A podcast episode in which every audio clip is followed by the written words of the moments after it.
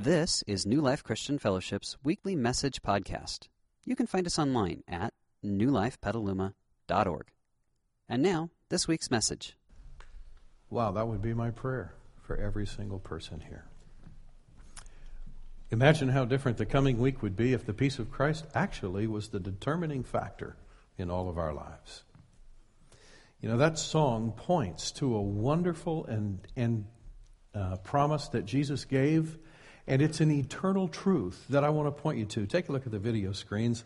Let me read to you out of John chapter 14. This is what Jesus said I'm leaving you with a gift peace of mind and heart. And the peace I give is a gift.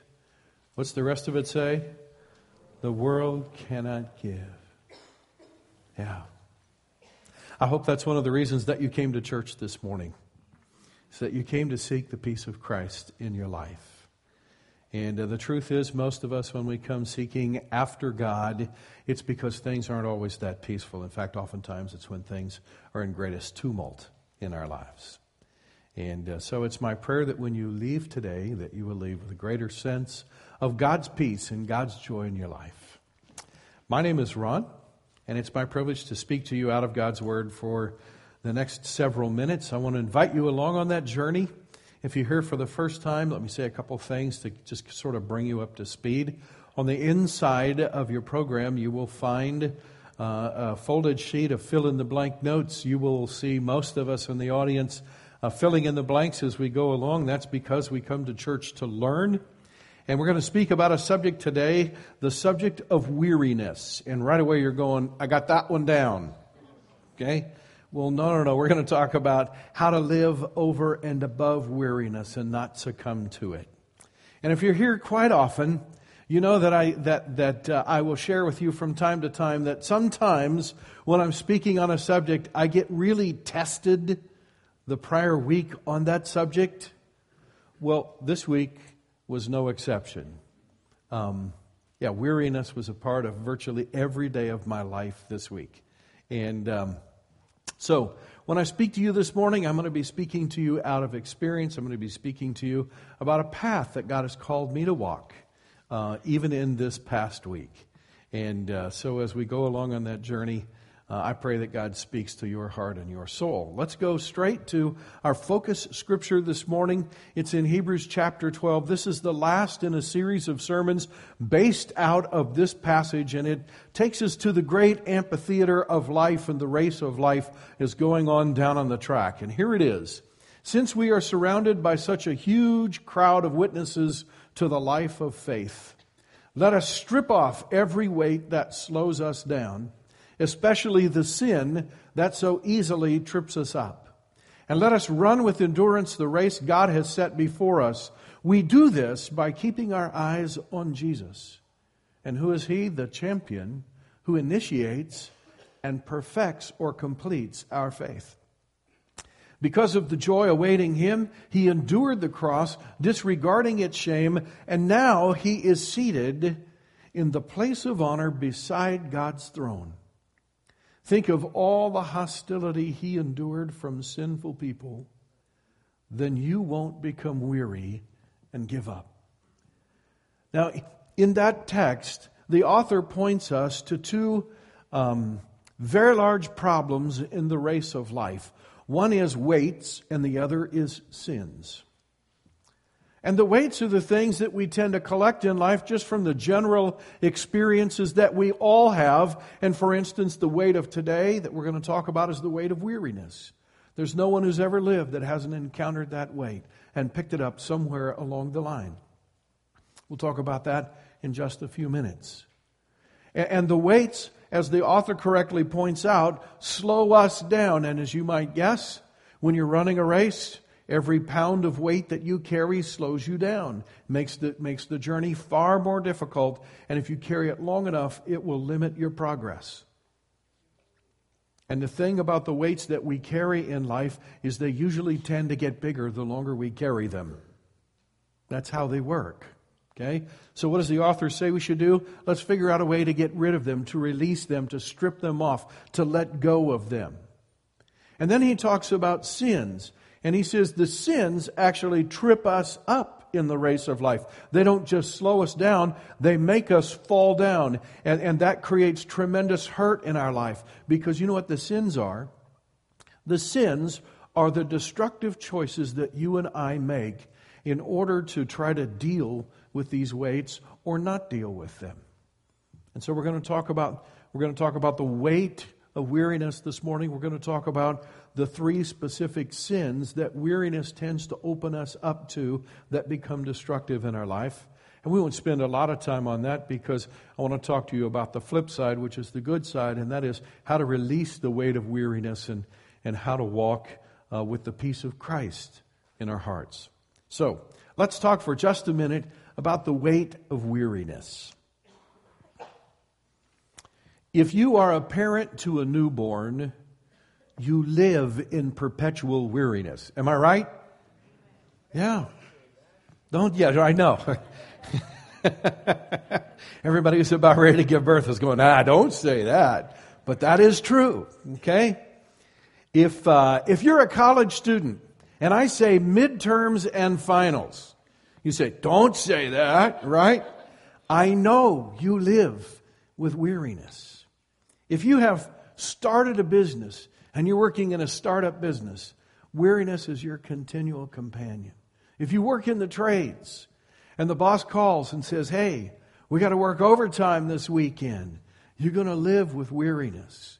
I, I don't care who you are, weariness in some form comes into our lives, and if we're not careful, it can become uh, our constant companion because of something we talked about a couple of weeks ago, and that's that little thing we called busyness. It, all the other things that we invite into our lives that impact our schedule and our pressure. So, we all got it. That's how weariness works. It's common to the human experience. And so, as we've learned with all the other weights in, in this life, we have two choices. And so we're going to go back to our path illustration.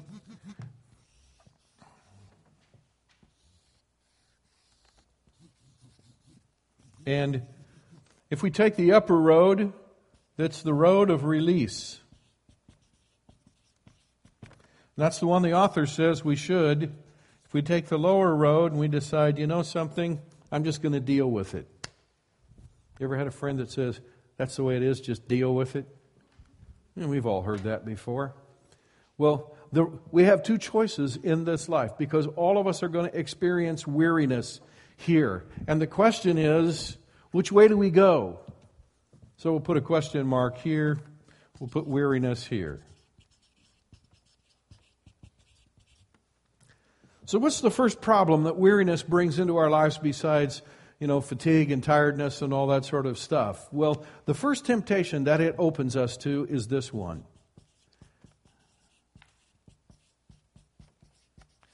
And that is distraction.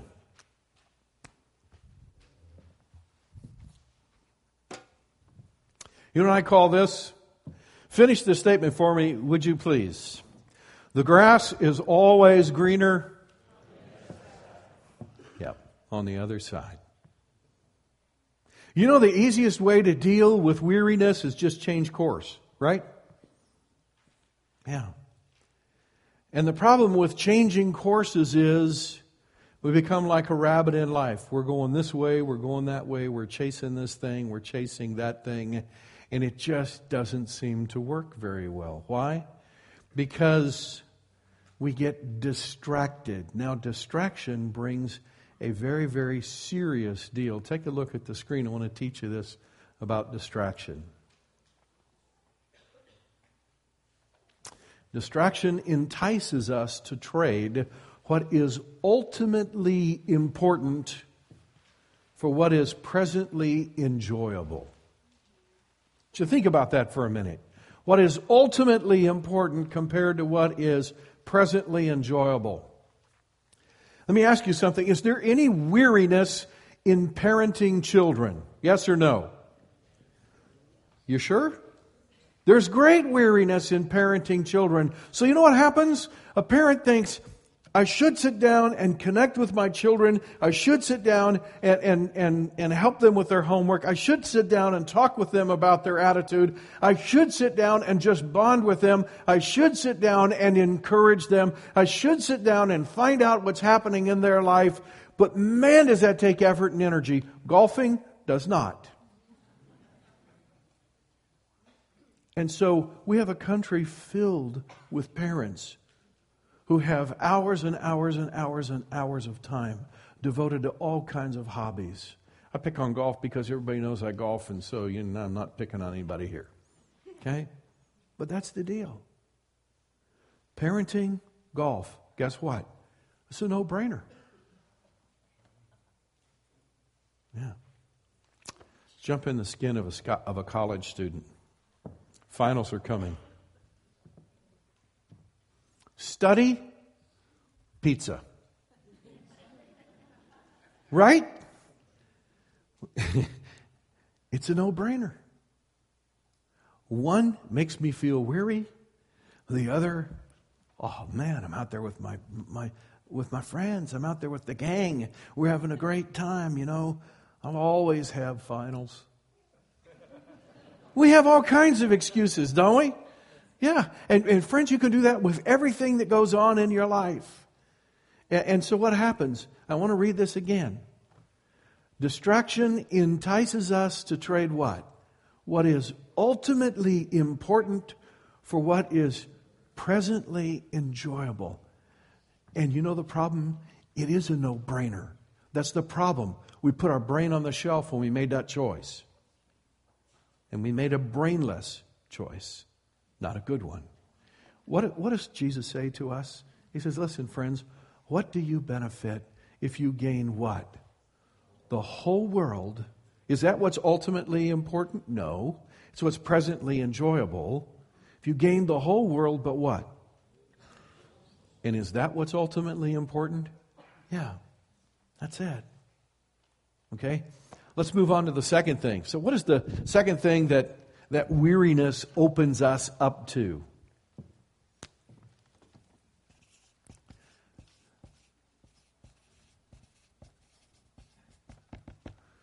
It's too long a word to write there. We're going to write discouragement.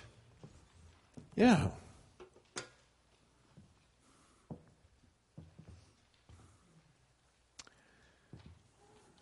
The word discouragement literally means this means without and courage.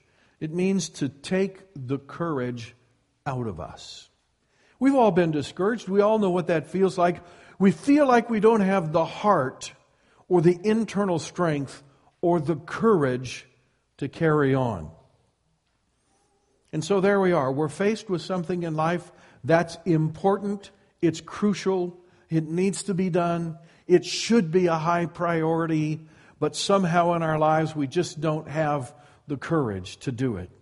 I'm reminded of a statement that John Madden made one day as he was broadcasting an NFL game, and it was it's amazing that you could watch the NFL and learn a lesson about life that would stick with you for a long time, especially from John Madden, the guy who talks about that was a slobber knocker hit. Yeah, I know. You know what he said? Listen, fatigue makes cowards of us all. You might want to write that down in your notes. Fatigue makes cowards of us all. At the beginning of the game, the running back is willing to lower his head and smack that linebacker and hopefully win that challenge. But whether he wins it or loses it at the beginning of the game, he's lowering his head and he's hitting the linebacker that's in the hole. But if that running back gets tired and he gets hit enough times in that game hard, is he lowering his head in the fourth quarter? No, he's absorbing the hit. Why? Because fatigue makes cowards of us all. Yeah. Take a look at what God said through the leader Joshua. He said to the people, Be strong and courageous. Do not be afraid or discouraged. Why? For the Lord your God is with you wherever you go. Would you read that last sentence with me, please? Ready? For the Lord your God is with you wherever you go. Now read look up above. Let me read this to you. Discouragement robs us of what? The awareness of God's presence. We get discouraged. We're looking at the size of the problem, not the size of God, correct? Yeah, and, and so we become unaware of God's presence. So Joshua wanted the people to know you're going to need courage to go into this land and do what God's going to ask you to do, but you will never get it done unless you are aware of God's presence. And can I say to you in your life, you'll never get it done. Whatever it is, you'll never get it done unless you are aware of God's presence. And we'll talk about that a little bit later on. Let's take a look at the third thing. And this is probably uh, something you would have guessed on your own, and that is this road eventually ends in defeat.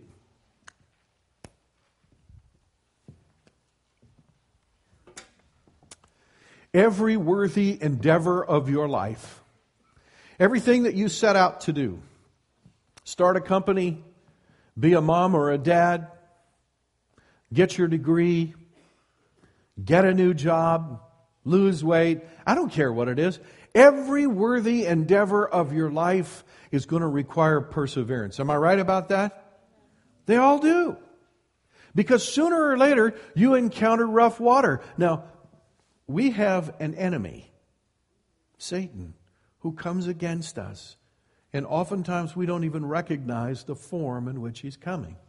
And sometimes he gets into our own hearts and he begins to speak to us through our own self talk. Sometimes it's, it's, it, he speaks through the language of a well intentioned but misinformed friend who's absolutely sure they're doing us a favor and they're not really because they're speaking what they think to be true, but in the end, it doesn't turn out to be that way. Sometimes it just is through sickness or weariness or chronic pain or whatever else. But every worthy endeavor that you, that you undertake in life, it should have a big sign on it warning, perseverance required. Because that's the truth about life. There is that struggle. Now, what's the problem with defeat? The problem with defeat is it causes us to needlessly abandon worthy causes. There's a lot of people in our country that January the 1st said, This is the year I'm going to lose weight and get in shape. And we are in the beginning of March, and they have long forgotten their diet or their exercise routine, right? Because somewhere along the line, they encountered something that required great effort and great discipline and great perseverance, and it just got abandoned what was it? Was it an unworthy cause? No, the sad truth is some of those people, some of those people will succumb to a heart attack this year. It was a worthy cause. They didn't realize how worthy it would have been, but that's the truth. And that's the problem with defeat. It causes us to abandon worthy causes. So notice what the Bible says do not. Let us not become weary in doing good. For at the proper time, we will reap a harvest if what? If we don't give up. Yeah.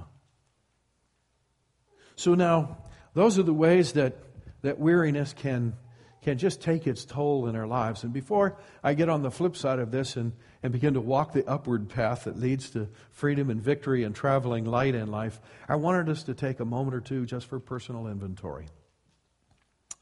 In and I want to ask three questions. And the first question has to do with it has to do with distraction. As you look in your life, is there some area is there some area of your life that you are dealing with via distraction?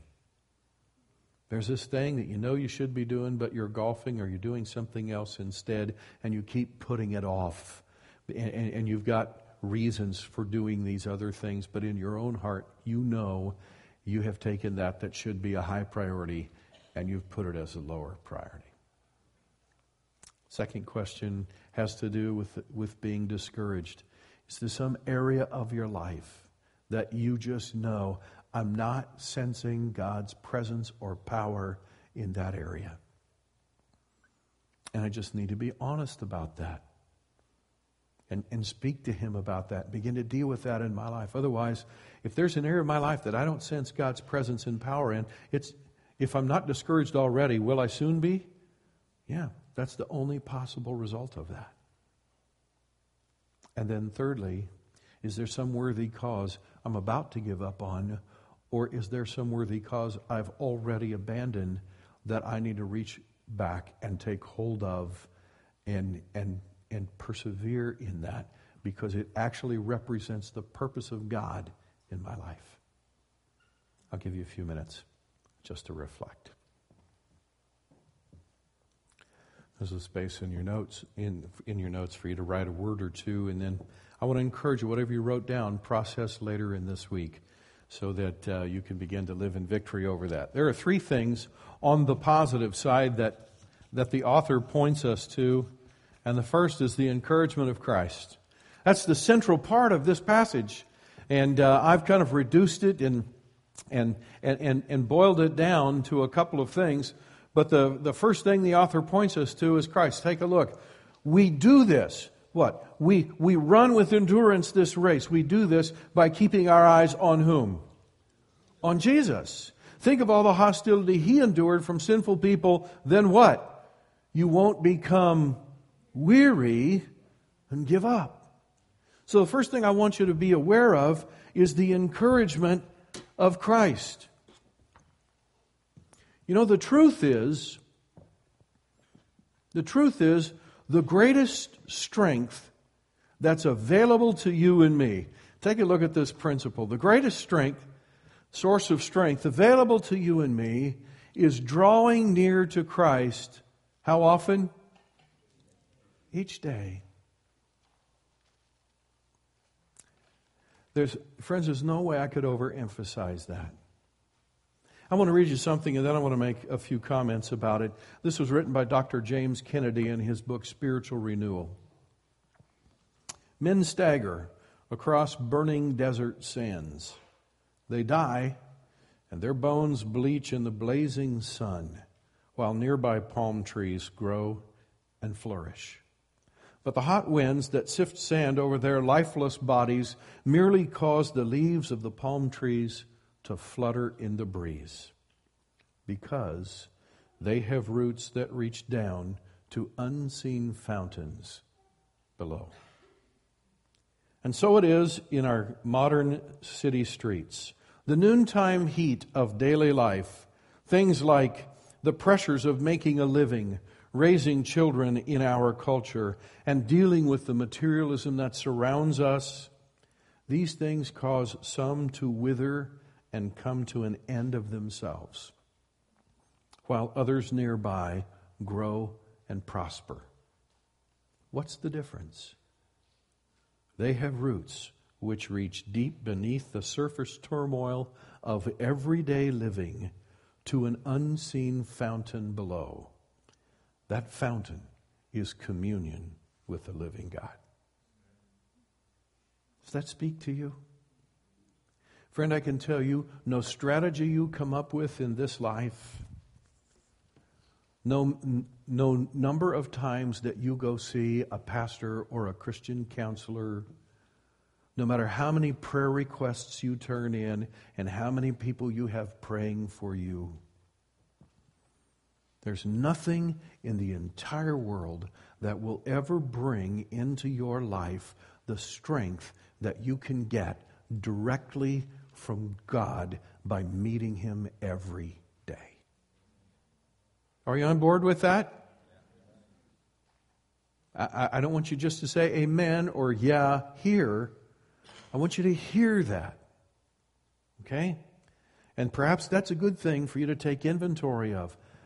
Last week, what strength did I draw from God? Did I ever meet him to the point where I actually drew strength from him and, and, and that time with him was life giving and vibrant and I got up from that time with him and, and my soul was full? Or did I just go and read my Bible and sort of check it off the list and go, thank God my conscience can't bother me about that? Okay? There's a fountain of strength that you can only find in Christ. And so the author rightly says, as you're running around the, this, this track of life, runners will tell you there's a thing in the race called the bear. Any people that are in track in here? You know what I'm talking about when the bear jumps on your back and you're running, you're doing good, you're doing good, you can see the finish line, you think this is great, this is great, this is great. All of a sudden, the finish line is like somebody took one, whoop, and it's out there and it's tiny. And you think, man, and the harder you work, the slower your legs go, and you feel like everyone is just going right on by you. And, and the coach says, man, the bear jumped on your back, didn't it? Yeah. When the bear jumps on your back, okay, the first place you have to go is to Jesus. Because you get the encouragement of Christ. And that's the biggest and best thing that, that God has to offer you. Now, there's a second area of encouragement, and that's the encouragement of the crowd. Okay? He starts out the passage by saying, Since we are surrounded with such a great crowd of witnesses to this life of faith. And there's a wonderful encouragement that's found in the crowd. That's one of the reasons why we gather together here this morning. We gather together this morning because this is a crowd and we find encouragement from one another. And if you look across the scope of our culture, we have recognized that when a cause is worthy, there's far more perseverance and success if you attempt that cause with at least another partner. That's why if you go to any form of recovery, if you go to AA, what's one of the first things they encourage you to do? Get a what? A sponsor. If you're going to go and you're going to work out down at the local fitness club, they're going to, they're going to encourage you to somehow get, um, a workout buddy or a professional trainer, right? They would like you to get a professional trainer because, yeah, yeah, you know how that works, right? Yes, I'm a paid workout buddy, only I don't work out. You do, right? But the, but the point is, you're not doing it alone. Across the, the, the breadth of our culture, we recognize the advantage of the crowd, the encouragement of the crowd. Now, if you've been hanging around New Life very long, you know what the crowd is in this church. This is a great crowd, and we're all, we all love to be here. And, and in, there's some encouragement in this crowd, but life groups are where you get it in this church. In fact, here's the principle life groups are the best way in this church for you to actually experience the encouragement of the crowd. Many of you are in life groups, and it seems like each week people are coming up to me and saying, Pastor, I'm so glad that you've encouraged us to get into life group. It's done so many wonderful things in our lives. And, and rightfully so, because when you sit, whether it's here in this auditorium with a table of, of, of 10 people, or it's in somebody's home with 10 or 15 or 20 people, or we have a life group or two that's 30 or 40 people that uh, hopefully we, we, we can uh, make more life groups out of that. But when you sit in that setting and you get to know each other and you lock arms as you walk in this journey of life, when one of you is getting weak and beginning to stumble and, and the weariness is beginning to take over and you're starting to go down this path, the crowd, the, your life group, is the one who says, Whoa, whoa, whoa, time out. You don't want to go down that path. Let's get on this one. Let's come back to this one. This is the path that we have chosen to go on together. It's the encouragement of the crowd. I can tell you, friend, you were never made to walk this journey alone. God designed you to walk the journey of life in the company of other people who are going the same direction and with whom you can lock your arms and you can walk together. And once again, no matter how many prayer requests you turn in, no matter how many pastors you go talk to, nothing in your life can ever take the place of the encouragement of the crowd. God designed you to live in that setting. There's a third encouragement that we get. And this is the one that uh, sometimes I think is the hardest for us to keep in perspective. And that's the encouragement of the crown. I hate to admit it, but for most of my life, I didn't, I never had to wear glasses. Okay? As you can tell, I now wear them. There's a good reason why I wear them. I'm tired of fuzzy. My arms simply weren't long enough anymore, right? You know what I'm talking about? Yeah. I'm going, and where's the light and all that kind of stuff. And I want, I want you to think about this for a minute because for me, glasses are a very, very important thing. They are what enables the world to come into focus so I can see it as it is. I want you to know that eternity is the lens through which you should view today. And if you ever separate today from eternity, I will guarantee you today will go out of focus and you will lose your perspective about today. That's the way I am.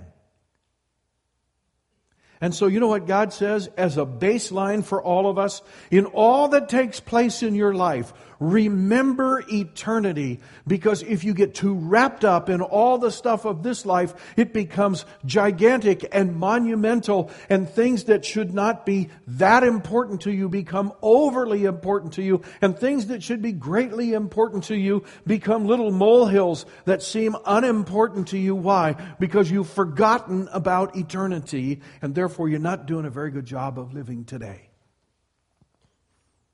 When people forget eternity, it's easy to forget God. It's easy to forget that someday I will not be living on this earth and that everything that I've done in this life is a prelude to eternity and it sets eternity up for me. Friends, that's huge. It also helps me keep my problems in perspective. Have you ever had anyone say to you, one of the best ways to judge how upset to get over something is, will this make any difference in five years? You've all heard that before, right? And, and that's, that's a really good way to keep things in perspective. Can I give you a better way? Ask yourself this question Will this make any difference in eternity? And if it won't, okay, then don't get too bent out of shape about it. In fact, take a look at the passage of Scripture that we're going to read. The life that awaits us empowers us to persevere through the struggles ahead of us. And, and one of the things that I see as I, as I work with Christians, I'm amazed at how many Christians, and not just Christians, but even people who haven't made that choice yet, I'm amazed at how many people in our culture rarely, if ever, think about life after death until when? They go to a, a funeral or a memorial service. And all of a sudden, bang, it hits them. And for about an hour and a half, they think about it. And then they go out and do something that's like a sedative to their soul, so they don't have to think about that again until they get in that, in that position the next time. Friends, God calls us to such a, such a more truthful way of living with such a better perspective. And if we could just understand the life that awaits us, it's what empowers us to go through the struggles that are ahead of us. So we close. I want to read you a passage. It's one of my very favorite ones out of the entire Bible. Take a look at it. How does it begin?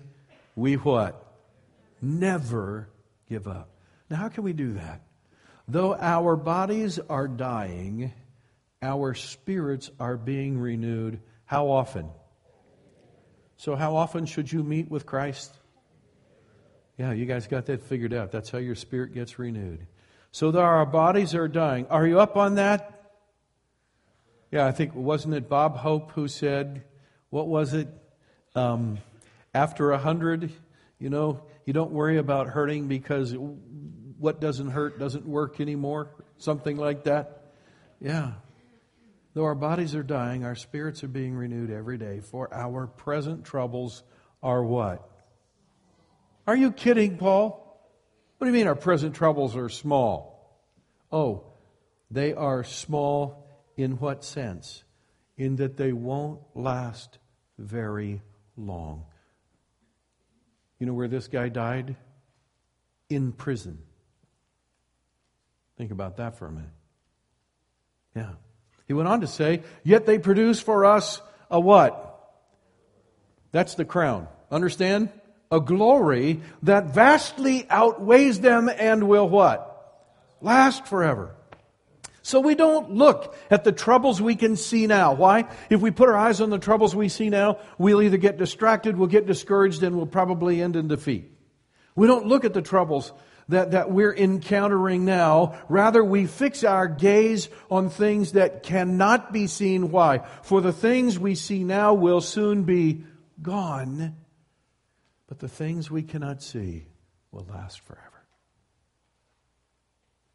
Now, you know how we began this morning? What was the song we sang just before I came out to talk? Let the peace of Christ reign in our hearts. I want us to pray a prayer. And it's on your programs. It's going to be up on the screen here. And like all the other prayers in this series, I want you to read it through word for word. And if you mean it and you want to pray it, then we're going to pray it together to our wonderful Father who hears us. If you're not ready to pray it and you can't really pray it with meaning, then it's okay. Sit quietly and at least allow yourself to think about what it says and, and, and, and pray that someday you'd be able to pray this prayer. So I'll be quiet and let you read it. Let's read. Lord Jesus, weariness is an inescapable part of my life. And I confess that sometimes I have opted to carry it instead of bringing it to you. And when I have, it has caused me to become distracted from things that are really important, to get discouraged, and even to become discouraging to those around me. And sometimes I've even failed to follow through on worthy tasks. I ask not only for your forgiveness, but also that you would reveal to me any areas of distraction, discouragement, or defeat that I'm not aware of. I will draw near to you daily so I can tap into your divine strength. I choose not to take the trip alone, but to intentionally lock arms with others on this journey of faith. And I will lift my eyes regularly to the life that awaits me in eternity. I look to you as the champion who initiates and perfects my faith. In your name I pray. Amen. We hope you enjoyed this week's message. You can find more information about New Life, including contact information, at newlifepetaluma.org. Thanks for listening.